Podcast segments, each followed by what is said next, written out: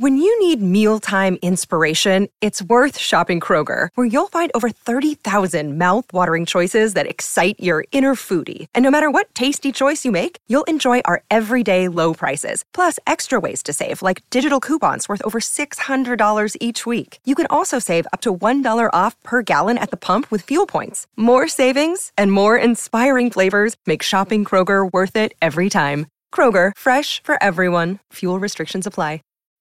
When you need mealtime inspiration, it's worth shopping Kroger, where you'll find over 30,000 mouthwatering choices that excite your inner foodie. And no matter what tasty choice you make, you'll enjoy our everyday low prices, plus extra ways to save, like digital coupons worth over $600 each week. You can also save up to $1 off per gallon at the pump with fuel points. More savings and more inspiring flavors make shopping Kroger worth it every time. Kroger, fresh for everyone. Fuel restrictions apply.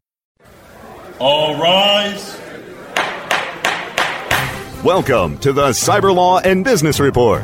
Get the top story on the hot button internet legal topics of the day. This is your home for the latest on internet law and policy. Hear the latest net trends impacting business and have your questions answered right here. This is the Cyber Law and Business Report.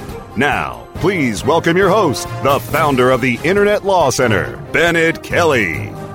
Good morning. This is Bennett Kelley with Internet Law Center, broadcasting live from um, here in Santa Monica, California, the heart of Silicon Beach. We got a great show for you, and you can get more information on the show on our blog, uh, which is at cyberlawradio.wordpress.com.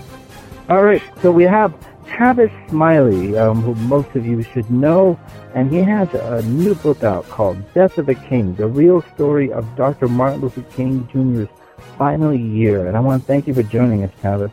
Um, My pleasure. Everyone knows. Thank you, Bennett. Everyone knows the uh, um, the U2 song that starts "Early Morning, April 4." Um, but you, your book starts off at a different um, April 4, a different morning that actually is somewhat pivotal in Dr. King's life. Why don't you tell yeah, us about this that? book that yeah, this book Death of a King is about the last year in Dr. King's life. Um, there's so many books that have been written about his life and legacy, and he has three principal biographers who I love and respect. Uh, uh, Taylor Branch, David Garrow, and Clayborne Carson, but no book until this one, Death of a King, looks at just the last year of his life, April 4, 1967 to April 4, 1968. Now, why are those dates relevant? Because April 4, 67, he gives the most controversial speech of his life. It's called Beyond Vietnam. He calls America in that speech the greatest purveyor of violence in the world today. Uh, obviously, not uh, a ringing endorsement of U.S. foreign policy. And in that speech, he goes on to call uh, America's attention to what he calls the triple threat facing our democracy the triple threat of racism, poverty, and militarism. The price he paid for giving that truthful speech was that the next day and for the last year of his life, everything and everybody turned against him the White House, the media, white America, black America, his own organization. He couldn't get a book deal, couldn't get a paid speech. He died bankrupt. Harry Belafonte had to pay for the funeral, etc., etc., etc. For giving that speech, everybody and everything turns against him, and they kill him one year to the day later, April 4, 1968. So this is the story of Dr. King that most of us just don't know. And, and it's interesting because one of the first cases I had in law school involved um, an, a property dispute, intellectual property, over the King the King estate suing someone for making a bronze bust of King that was unauthorized and they weren't paying any royalties. But today, 20 years later, you know, after we've had the, the Martin Luther King holiday for for a generation, you know, many people, many people, Martin Luther King, and especially the, the holiday, is really, he's just a car salesman now. You know, he's become this icon that people don't really appreciate what it means. And is that what you're trying to address? Yeah, I think that he has been. Um, I, let me put it this way, uh, Bennett. His martyrdom has undermined his message.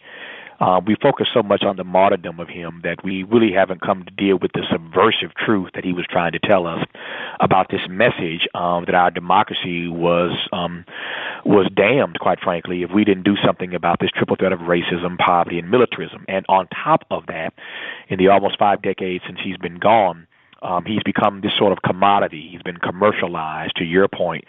Um, and I am troubled by that. um, in many uh, different ways, in myriad ways, in fact. Um, and so um, I hope that what this book does is to get us to focus again on the truth that he was trying to tell us, as inconvenient, uncomfortable, or unsettling as it might have been. Let's focus on the truth of what he was trying to get us to deal with, because I believe this book is um, is a cautionary tale for what happens to a democracy that doesn't listen to its truth tellers. Uh, truth tellers about uh, racism, poverty, militarism, truth tellers contemporarily about um, poverty and, and immigration and uh, the use of these drones and the environment. There are truth tellers every day trying to get us to deal with what's threatening our democracy today. What are we doing today that we're going to end up apologizing or admitting that we were wrong about tomorrow? That conversation is real and dynamic, and we ignore it at our own peril. Uh, and King is Exhibit A in that regard. But this commercialization and uh, uh, the the um, you know the commodification of him and and and and, and money is um, is, is troubling to say the least. Now, your book talks about the reaction to the speech, and, one of the surprising things for me was to see how the black community turned on him. You know, from um, you know Carl Rowan, you know the leading black uh, columnist, you know former ambassador to you know Sweden under Kennedy and um, from you to the NAACP itself. And um, yep. no, it was um, he, it was it was ugly. It was ugly. It was vicious. The last poll taken in his life found that 75 percent of the American people, nearly three quarters of the American people, thought he was irrelevant. Um, and inside of Black America, that number goes up to almost 60 percent. Almost 60 percent of Black people thought he was persona non grata. So you're right. The, Roy Wilkins and the NAACP come out against him. Whitney Young and the Urban League come out against him. Thurgood Marshall had nasty things to say about him. Ralph Bunche, another Nobel laureate, uh, opposed him. Um, Adam Clayton Powell Jr. was just outright vicious. Uh, as I said, Carl Rowan and the other black media turned against him. It was ugly. The way that people, his own organization, SCLC, passed a resolution to condemn him for coming out against the war. And so it's it's it's a it's an ugly last mile of the way, so to speak, that he has to walk basically by himself. Now, the night before he dies, he gives his prophetic speech. You know, I've seen the mountaintop. Did, did, was that just a, a weary king from a very long, hard year, or do, do you think he had a sense of his mortality? Uh, no doubt about the latter. He definitely had a sense of it. He knew there was a bullet out there that had his name on it. He'd been telling his own circle that he knew his time was limited. And of course, nobody in his circle wants to hear that. Not certainly not his wife Coretta, not his staff and right. friends and colleagues. They don't want to, they don't want to hear that I'm going to leave you sometime soon. So that's it's a hard truth to tell to your loved ones, and yet he knew it.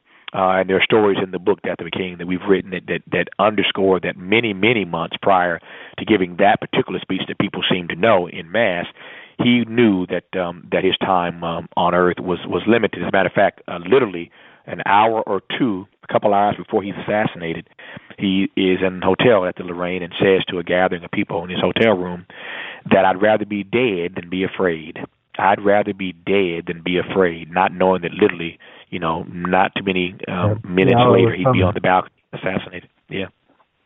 Now, in your, your book, obviously, you know, the 60s was such a fascinating era, and it was such a period of tumult, but it was also such a period of giants and heroes you know, from John Kennedy. Lyndon Johnson is both, you know, a tragic hero.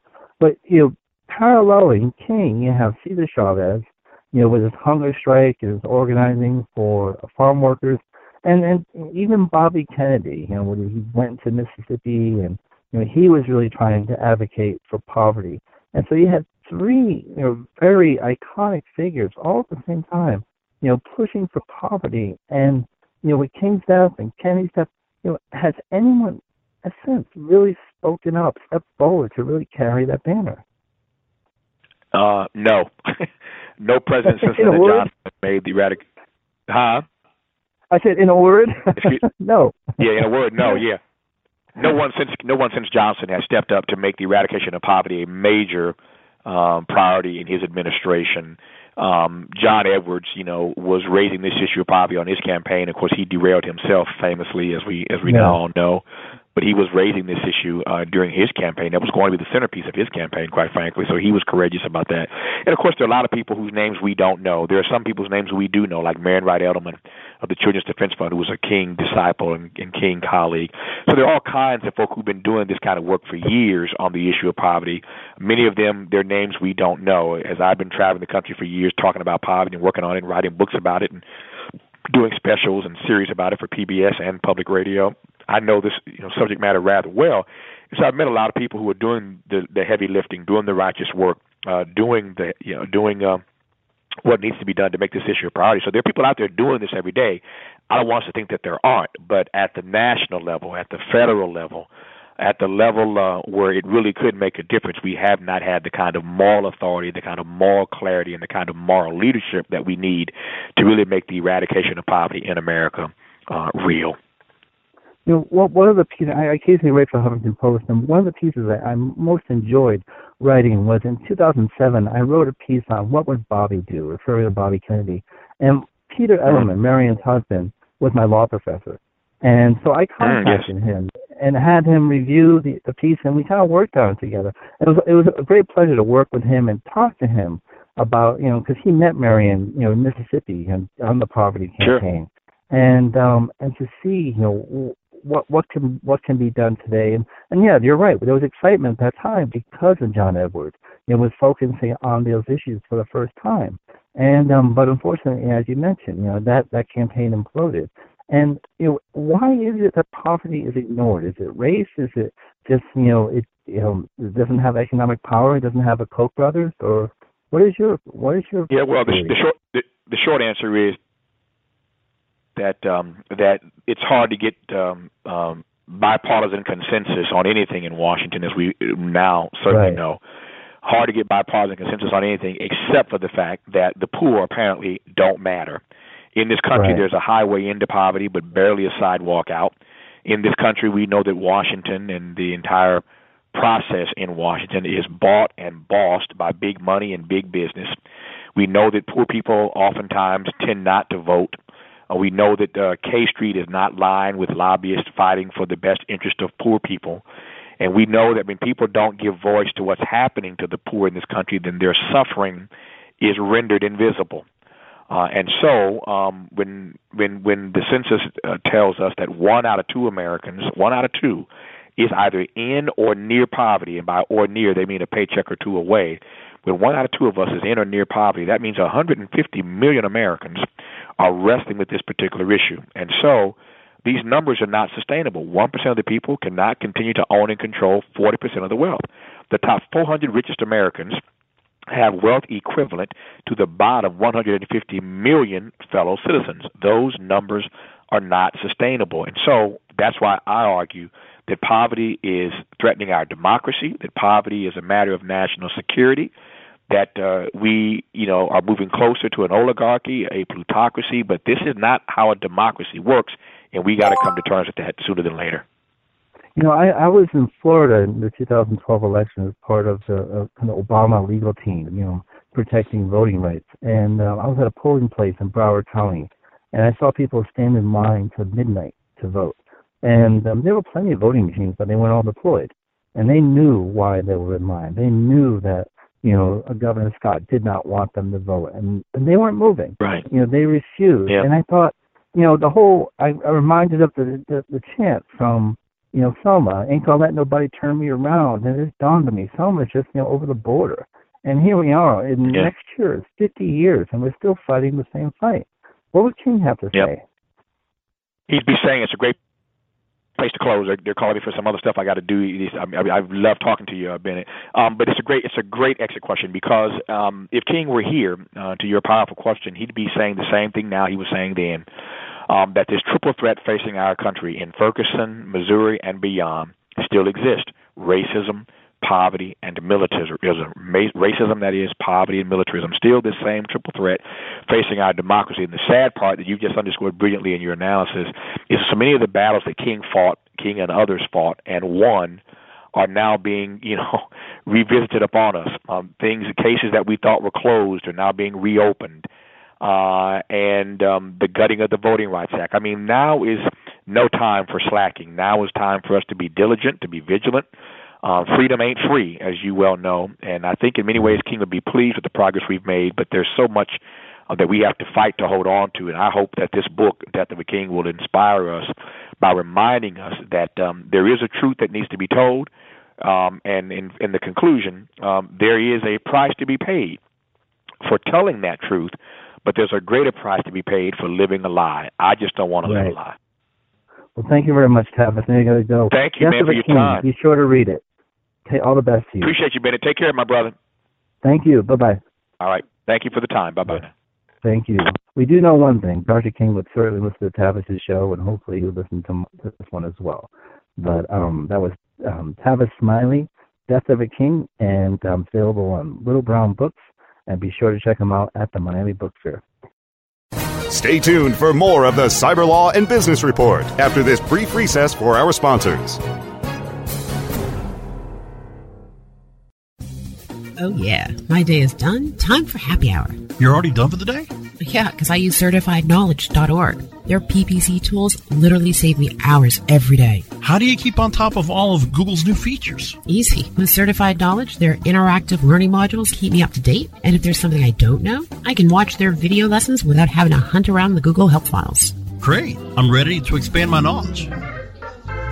Hi, I'm Brad Geddes. I'm the only leader officially supported by Google to teach the advanced track of the AdWords Seminars for Success. I personally recommend CertifiedKnowledge.org as your one-stop shop for all your PPC needs. Learn, optimize, connect. Be smart. Go to CertifiedKnowledge.org now.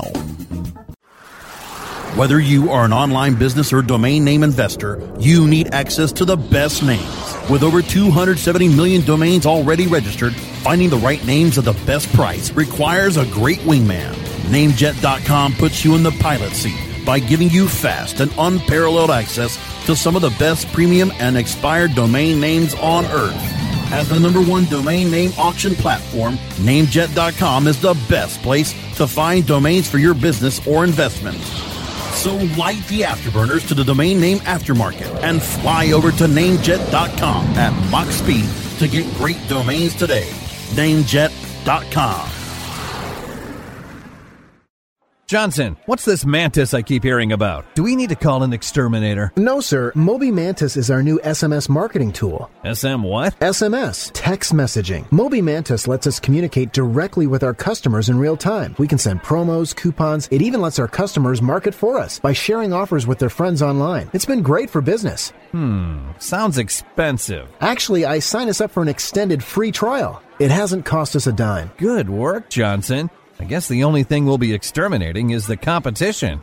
To get your free extended trial of Moby Mantis, text radio to 21691. That's radio to 21691 for Moby Mantis. Building better search engine rankings takes the right formula. Tracking those rankings is super simple. All you need is authoritylabs.com. Authority Labs uses automated daily rank tracking tools to monitor your site's performance or leverage their API to build your own tools. No matter what animal labeled algorithms affect your ranking, you should be using Authority Labs. Unlimited users for no additional cost and white labeling can help keep your clients updated and save countless hours of creating reports. Whether you're running sites with just a few or millions of keywords, what you need is authoritylabs.com. The best gavel to gavel legal news and information on the net is right here. This is the Cyber Law and Business Report, only on webmasterradio.fm. The following is an encore segment of Cyber Law and Business Report. And I have the very good fortune of having uh, Rabbi Abraham Cooper from the Wiesenthal Center of Digital Terrorism and Hate Project that he leads. And um, Rabbi, are you with us? Yes, Bennett. Thank you for having me on. I want to thank you for joining us, and this is an important topic, and um, and you know, um, it's, it's it's hard to convey, um, you know, how does one address something like this? But let's start with the basics. Um, Dr. Cooper, can you tell us a, a, little bit about the Simon Wiesenthal Center? Well, um, I came to Los Angeles 36 years ago uh, this month to help found the Simon Wiesenthal Center together with Rabbi Marvin Hier.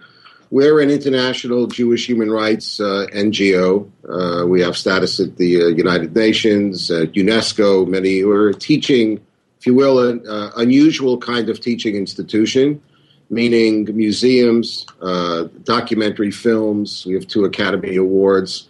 Uh, and we're named, uh, we were named initially in honor and now in memory of the great Nazi hunter, Simon Wiesenthal. Mr. Wiesenthal was a victim of the Nazis because uh, he was born Jewish, not because of anything he or six million other uh, innocent uh, people had done in Europe. Uh, was liberated by the United States military in Mauthausen in May 1945. He weighed under 90 pounds. He and his wife lost 89 members of their family. They'd been trained as an architect, decided to to give uh, uh, value and meaning to his life after the war by what he thought would be three or four years of helping the U.S. go after uh, the perpetrators of genocide, and that turned into his um, lifelong uh, activity of uh, going after the perpetrators of mass murder uh, at a time during the years and decades of the Cold War when, frankly, nobody was in, no government was interested in it, and yet managed to bring 1,100 of those criminals before the bar of justice. And when we asked him back in 1977 for his good name, he really had only one question. He said, Look, of course you're going to help me go after the old Nazis, but I'm an activist and I want to know whether or not you'll also be an institution that will be uh, on the lookout uh, to combat uh, contemporary hatred and to look for the early signs uh, that um, we missed in the 1920s and 30s with uh, with an Adolf Hitler. So um, I head up the social action uh, activity of our uh, our center. Obviously, we've entered the final phase of the Nazi war criminal issue with the right. last of the perpetrators, witnesses, and victims inexorably lead, leaving uh, history stage. But um, the issue of uh, today's bigots and racists is really what's been my job over the last uh, uh three decades. And uh, basically, uh, we discovered going back about, well, close to 20 years ago, we were doing some undercover work in Germany in the neo Nazi movement there. And uh, some of the activity here of uh, KKK types was that even before the internet, many of the leaders, racists, Nazis, etc., people totally on the margins, uh, you know, they were called the lunatic fringe, but they had rather sophisticated approach to technology, including, you know, using computers and, and trying to get organized. And so when the internet uh, came came uh, to be, uh, we just followed, you know, the rats, and they went online. Uh, the hate groups here in the U.S. Uh, initially, uh, the extremists, bigots, uh, white supremacists like David Duke and others flocked to the internet uh, because understanding its incredible marketing potential early, understanding also that because the First Amendment rights uh, they probably would have a much better chance of getting access uh, to the public and also in targeting specific audiences. Uh, that was uh, led us to start 15 years ago a project called Digital Hate. And later on, on September 12th, 2001, we changed it to Digital Terrorism and Hate. Now, so, um, I, just want to point out that um, I think some 72 years ago today, um, an entire town in um, Lithuania, Grazd, Lithuania, was um, all the entire Jewish population of the town was exterminated today. Um, I was just noticing that, and um, but in, in in dealing with hate groups today, coming from you know also prosecuting Nazis, um, do people have a perception that well the Nazis were so bad that that that was just they're they're this unique class and and nothing can ever be that bad. Does do they get so um, not for lack of a better word glamorized as being so evil that it's hard to imagine something else approaching them? Well, uh, that is one of the uh, challenges. I think the biggest challenge of all is right now the distance of uh, time. Uh, America's greatest generation is also leaving the stage. Yes. Uh, Vietnam is uh, war is considered ancient history, and World War II, you know, for many young people, uh, really is uh, irrelevant. So there there is an erosion uh, uh, in terms of understanding the depths and the scopes of the racism and hate and and murderous genocide of the Nazis. On the one hand, and on the other hand, a fascination. In let's say in Asia right now, we have this bizarre but very troubling trend of the embrace of Nazi symbols, Hitler, and all the rest uh, in measure one measure because Hitler was a strong leader. They didn't know anything about the other stuff he did because they're from Asia and they their history does not did not really get directly impacted by Nazi Germany. The aesthetics of the Nazi symbols are used in sports bars, uh, uh, in advertising campaigns. Uh, it, it is a problem even there. So uh, the first, uh, the most important you know, disinfectant for hate is the truth, is historic truth. And the challenge is how do we educate younger generations about what really happened to real people? Uh, the good news is, you know, there's some wonderful things going on online all over the world. The bad news is that extremists of all uh, ilk, both the people we would call, you know, bigots and racists, and also those seeking to uh, uh, promote, fundraise, and train for terrorism. They also understand the uh, historic um, potential of the internet, especially now with social networking. So the front lines, the uh, the battle really for the hearts and minds of uh, young people here in the states and and all over the world is being fought out um, uh, within uh, the internet technologies. And uh, I wouldn't say so far that the good guys have uh, won the day, neither in the marketplace of ideas and, neither in uh, degrading the, uh, the use by terrorists of internet technologies. Now, it, it's interesting you talk about um, rewriting history or denial. And, um, you know, I mentioned briefly offline that I, I actually had an encounter with a, a white supremacist group, and they objected to something I had written about the, the history of the um, Confederate battle flag. And, um, and so I was getting inundated with emails that all contained um, almost virtually identical excerpts of speeches by uh, Lincoln, and that all were um, virtually identical in leaving out key passages to render, give them complete opposite meanings.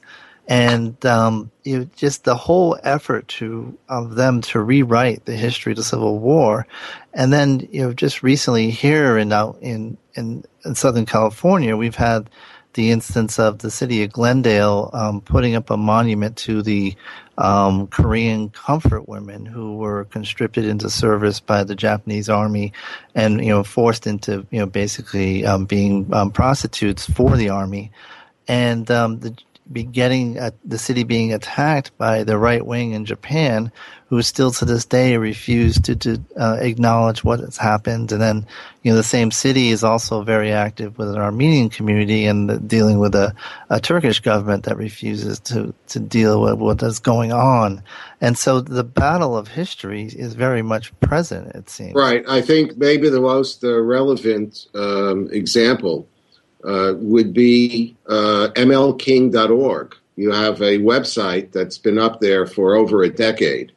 Uh, and it, we know that every year around January, virtually every middle school, junior, and senior high school student's got to do a project about Martin Luther King Jr. Right. MLKing.org purports to be a resource for people to look at uh, when they're doing their research. Of course, it's put up by the white supremacists. So there is no online librarian. There is no quality control. You do have in the United States, obviously, uh, when we're talking about hate groups anyway, terrorism, I think, is different.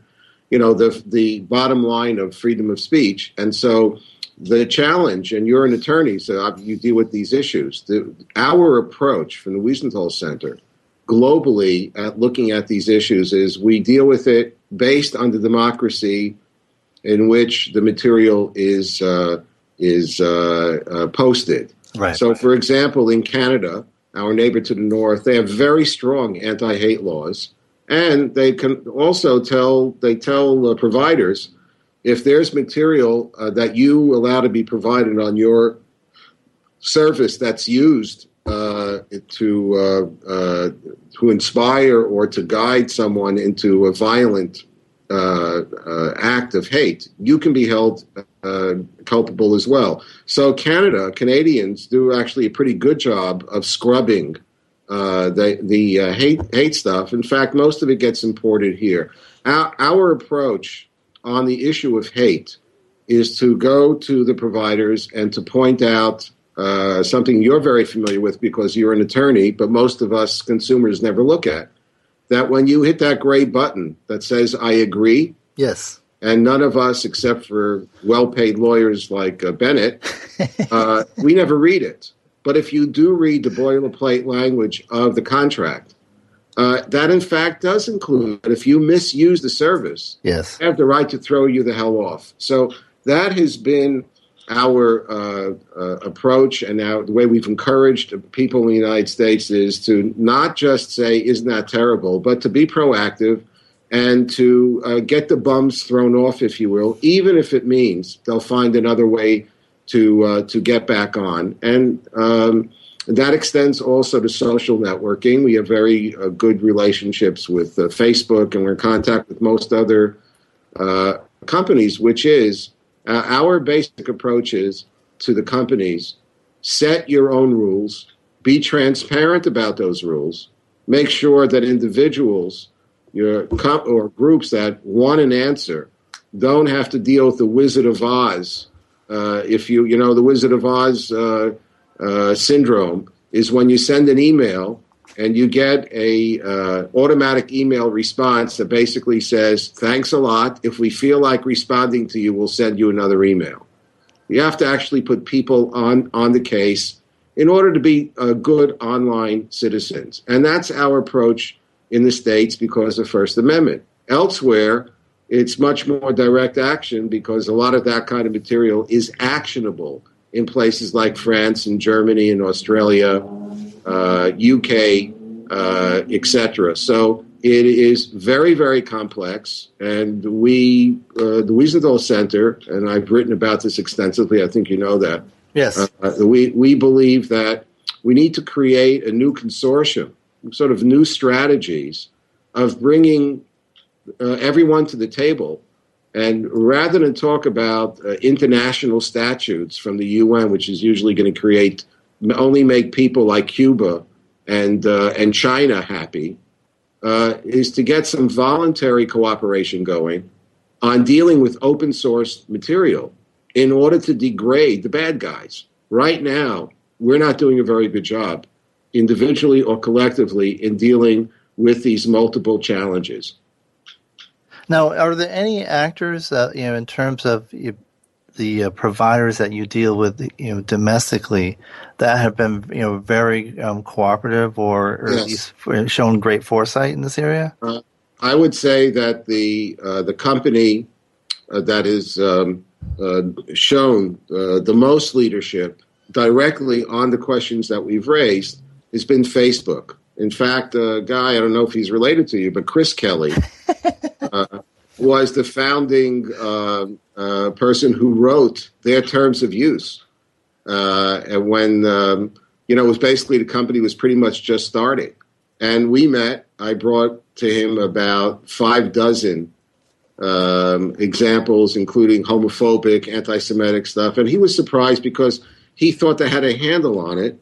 And it was already bigger than they had imagined. But the most important thing was that the terms of usage for Facebook, their own business model, anticipated people trying to leverage the technology and the service to do illegal or uh, you know racist or, or hateful things. So we already had a basis for a conversation. Today, as you know, Facebook I think has over a billion separate users yes. worldwide. But to their credit, they have now in place, and we usually visit them at least once a year, uh, two teams, uh, one in uh, up in the Silicon Valley and one in Ireland.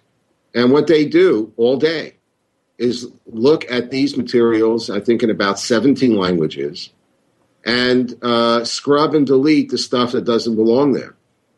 Uh, in addition to that, it means that when the Simon Wiesenthal Center researchers or someone else comes to them, you can actually submit a question or uh, a page and get an answer, a coherent answer from a human being. Now, which means we don't agree about everything. We think that they are way too much uh, Facebook pages that attack uh, all the religion. Sure. And uh, so, but nonetheless, a great respect for them institutionally, uh, that where they've shown some real leadership. Google has done some very interesting things um, uh, in approaching uh, these issues. I think that also I see them as more part of the, uh, the solu- ultimately part of the solution and the problem. On the other hand, YouTube has been very sloppy. Uh, and there's w- been way too much material on YouTube that uh, can uh, in, and has instructed people about how to uh, deploy in a terroristic fashion using uh, materials available at home. So there's no excuse for that kind of material being on. And to date, uh, the we've given uh, Twitter an F. Wow. Um, they, they, have been generally unresponsive. They just finally had to give over some material to the Jewish community that's under siege in France uh, when they, uh, because they were being sued in court. Uh, they refused to even uh, uh, meet with us. But actually, they don't have to meet with the Wiesenthal Center. All they have to do is go across the street and sit down with the Facebook folks and come up with their own rules. Because the problem with Twitter is they are uh, being used by terrorist organizations. Uh, you're just a click away on Twitter from getting to uh, a massive, unfortunately, all too accurate terrorism library, uh, as well as racist hashtags and all the rest. Uh, I'm hoping that what we're dealing with is a company that never expected to be as successful as it is, uh, and maybe will eventually and soon wake up to its responsibility to be a good neighbor. In, in case you've noticed, I haven't spoken very much about governments.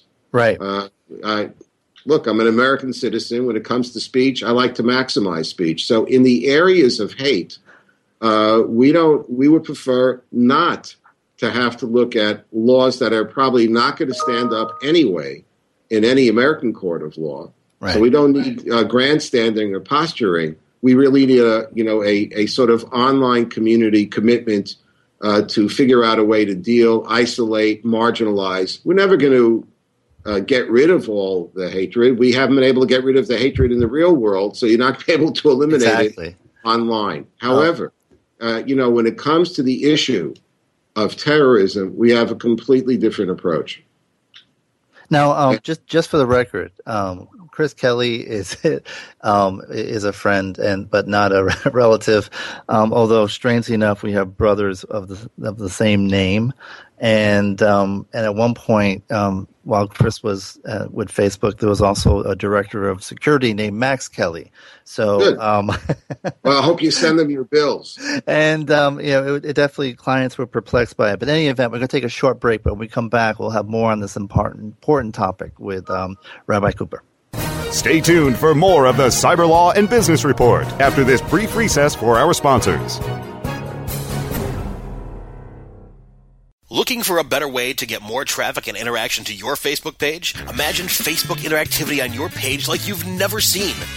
Introducing your new Facebook marketing fix Zo Social, the new and revolutionary way to easily manage and automate your Facebook contests and sweepstakes. Create a fun, easy to win contest by writing a simple Facebook post. Watch your post go more viral and generate loads of interaction. Track your traffic and generate email lists with ease. Zo Social is mobile friendly and complies with Facebook terms of service. Let Zo Social give your Facebook page some flash today. Zoom over to zosocial.com. Hey, this is Danny Sullivan to talk to you about Bruce Clay Incorporated. They've made Inc. magazine's list of growing private businesses and have exhibited and sponsored at my conferences since the very beginning. You've seen their search engine relationship chart or you've read their SEO code of ethics, so you know they're SEO experts. But did you know they can help you with PPC, web analytics, web design, marketing strategy, promotion, and branding? Yep, get everything you need for success in the online marketplace. You can check it out from the professionals at Bruce Clay Incorporated. For over 10 years with offices worldwide, they've got the answers you need. Check them out today today at bruceclay.com. ShipStation helps online retailers ship orders faster. It's so easy to set up and use. ShipStation gives you tools to automatically import, manage, and ship your orders in the most cost efficient way. Save money with the best USPS rates possible, as well as a free USPS account.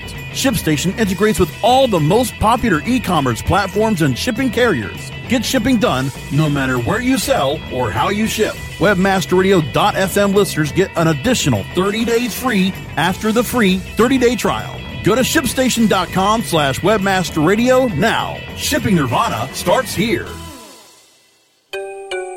Introducing Rumble, the smart mobile management system, the first end to end mobile platform where you can make real time app modifications from a point and click dashboard. Want to change the design of your app? Point click and it's live in real time. Want to change the ad map of your app? Point click and it's live in real time. Want to change the content mix of your app?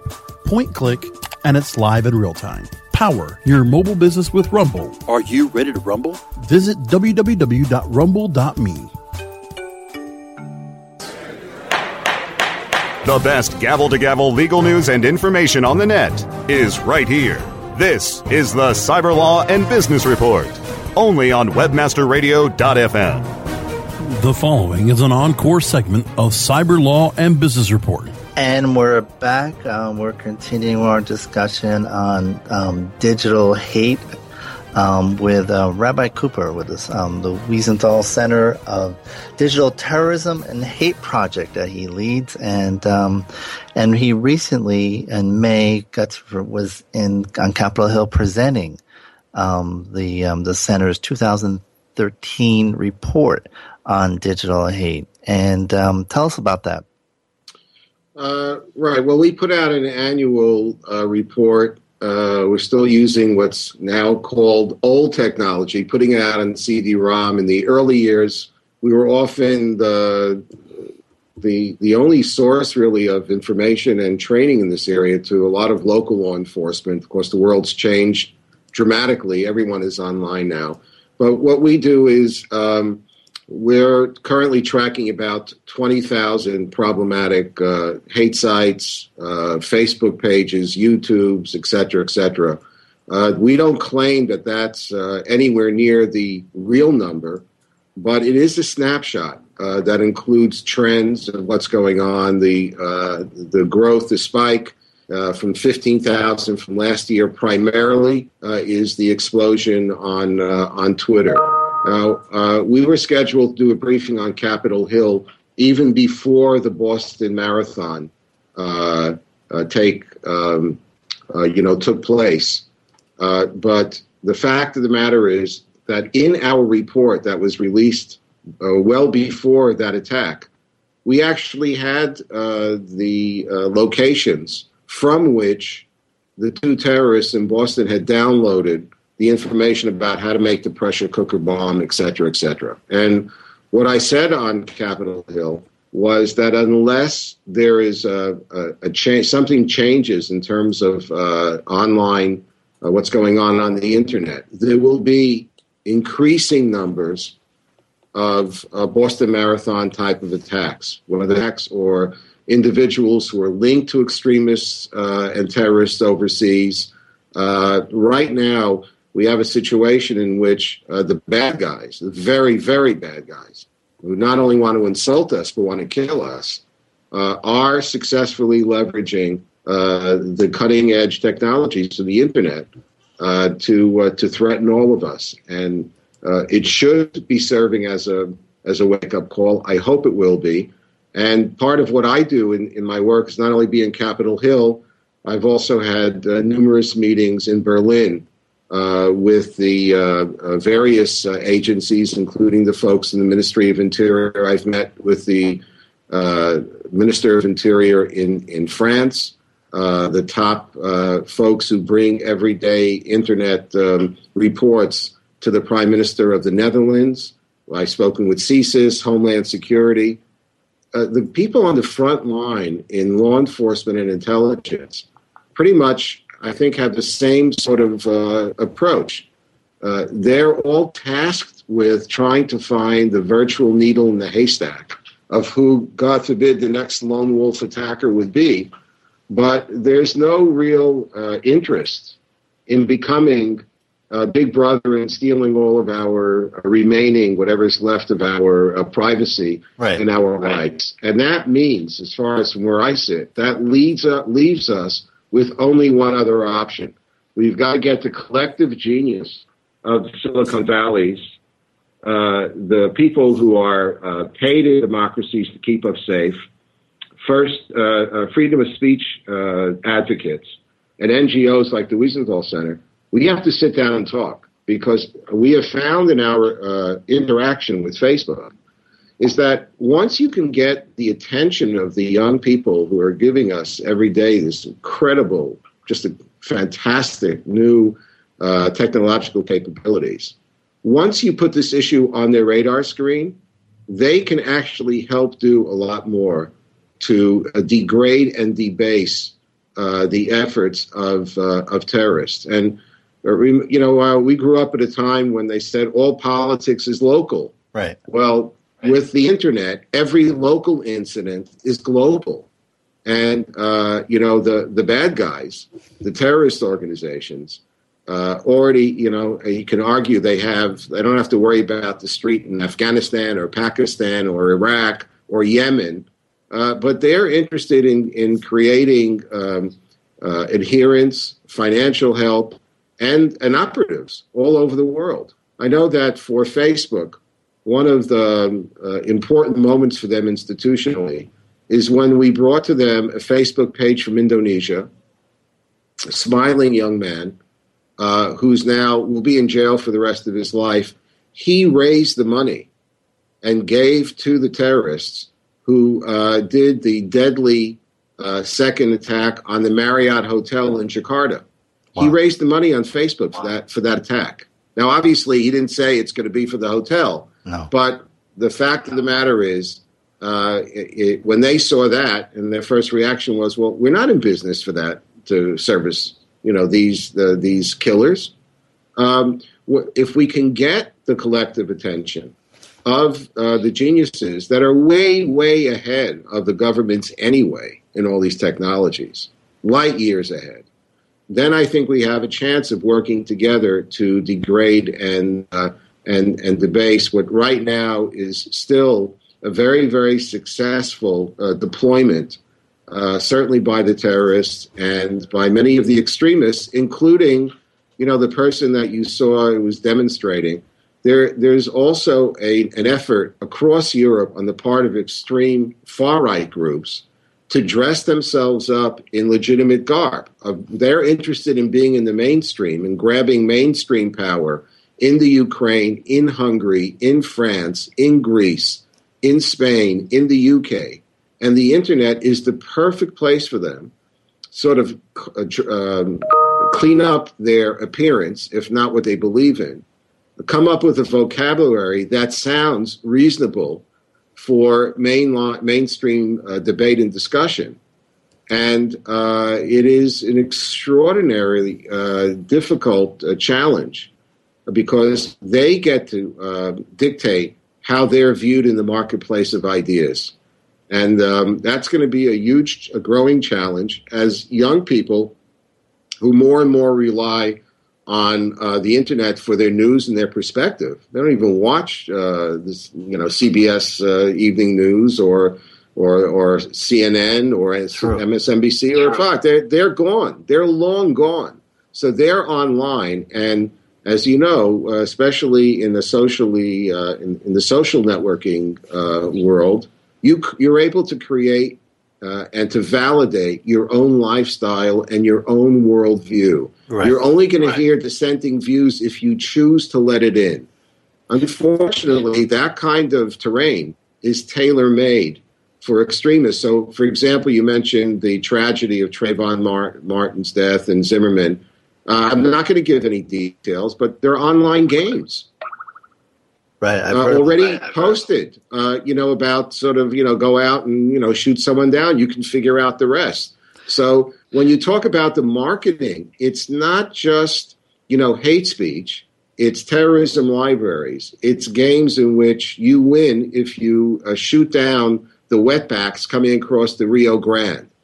Uh, or, or uh, there are anti-gay games. There are games to uh, uh, targeting Turks in Germany, Holocaust denial, uh, stuff from Hezbollah looking to try to get young people in the Arab and Muslim world to uh, to embrace their worldview. It, whatever the internet technologies introduce and make available to the public, they are already there. So the challenge it's a, always a game of catch up, and it's a deadly game right now for uh, you know for law enforcement and for those of us who are dealing with open source material. It is to figure out how do we catch up in the marketplace of ideas to reach young people so they're not infected by this this kind of uh, of uh, advertising and targeting. You know, it's interesting that you brought up Indonesia and the example of the, the, the gentleman who raised money through um, Facebook for the Jakarta bombing. Um, uh, Akamai just released their um, their first quarter 2013 State of the Internet report um, just this week, and um, in the fourth quarter of 2012, Indonesia accounted for 0.5 percent of all internet attack traffic um, less than 1%. In the first quarter of 2013, um, they become a superpower. They now account for 21% of all attack traffic. And, um, you know, it's, it's, there have been talks about, you know, growing cybercrime outfits in Indonesia, but yeah, you got to wonder what is fueling all this, and um, and to what extent can this be tied to any uh, extremism? Well, the the answer is I mean, I've been to Indonesia on a number of occasions. I actually um, uh, helped run uh, in Bali uh, a, a multi faith uh, conference against terrorism. You know, basically right nearby, 200 people, where 200 people, tourists, were murdered. Uh-huh. Um, it is the most um, populous Muslim country in the world. It has it has a tradition of moderation but it's targeted by the Iranians and other extremists. And as you know, it doesn't take many people to uh, change uh, history. Look, access to the internet, uh, you know, uh, unleashes um, freedom to do a lot of things. Hopefully, most people, and they do, choose to do positive things with it. But it also opens up, uh, you know, a world, uh, you know, to criminals and terrorists. Look what the North Koreans are doing uh, in, in, terms of you know cyber wars, cyber crime. Uh, our area, obviously, of concern is really in the marketplace of ideas and in right. the promotion directly of terrorism. But what you what you rarely brought, brought up right now is also just the tip of the iceberg of how much the internet is changing uh, it's sort of upending all of our assumptions. So, for example, I saw one report last year that said in Pakistan, the number one um, uh, form of communication today in Pakistan is Facebook. Wow. So, does anybody have any clue what's being said or how it's being used over there? I don't think so. Uh, should they be? Yes, uh, probably. Be, yeah. So it, it is. It is a game changer. It's really massive, and, and we again there are technological tools that exist and that can be fine tuned in order to um, you know, help us uh, track stuff. But I think first and foremost, we need awareness within the internet community itself, and especially among young people. So, for example, um, about now a little over a year ago, we created a special app, password sensitive app for um, law enforcement, so they can get real time access to our research, and that was very favorably, um, you know, responded to. Uh, and now we're working on uh, ways in which so we can communicate directly with young people. Uh, in other words, my experience has been over the last 15 years that if I'm talking to a mixed group of adults and, and teenagers about these issues, inevitably the adults are completely shocked. They just can't, they, they haven't seen any of this. They're, they're in, uh, they suddenly wake up and say, oh my God, I can't use the internet as a babysitter for my kids but when you look at the kids, within about five minutes, they're bored because they have seen everything. Right. And so we have to also now figure out a way of how do we educate and empower young people to be part of the solution because they're the ones who are, uh, you know, who are targeted. Well, thank you very much. I appreciate your insight and your dedication to this important issue. And uh, I know you have an, an, important call to get on. So I want to thank you for joining us again. Um, that was uh, Rabbi um, Abraham Cooper with the Simon Wiesenthal Center, and we thank you very much. We'll be back after these messages. This is Bennett Kelley at the Internet Law Center. Quarters adjourned. We'll see you next week.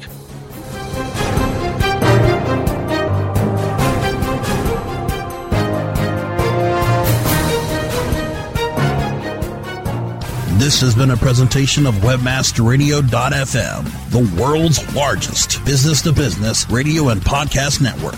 We welcome you to sample past episodes of this program as well as our complete library of programs on demand or on the air via our 24 7 live audio stream at www.webmasterradio.fm. The opinions expressed on this program are those of the guests and hosts and do not necessarily reflect those of webmasterradio.fm's management or sponsors. Any rebroadcast or redistribution without authorized consent of webmasterradio.fm is prohibited.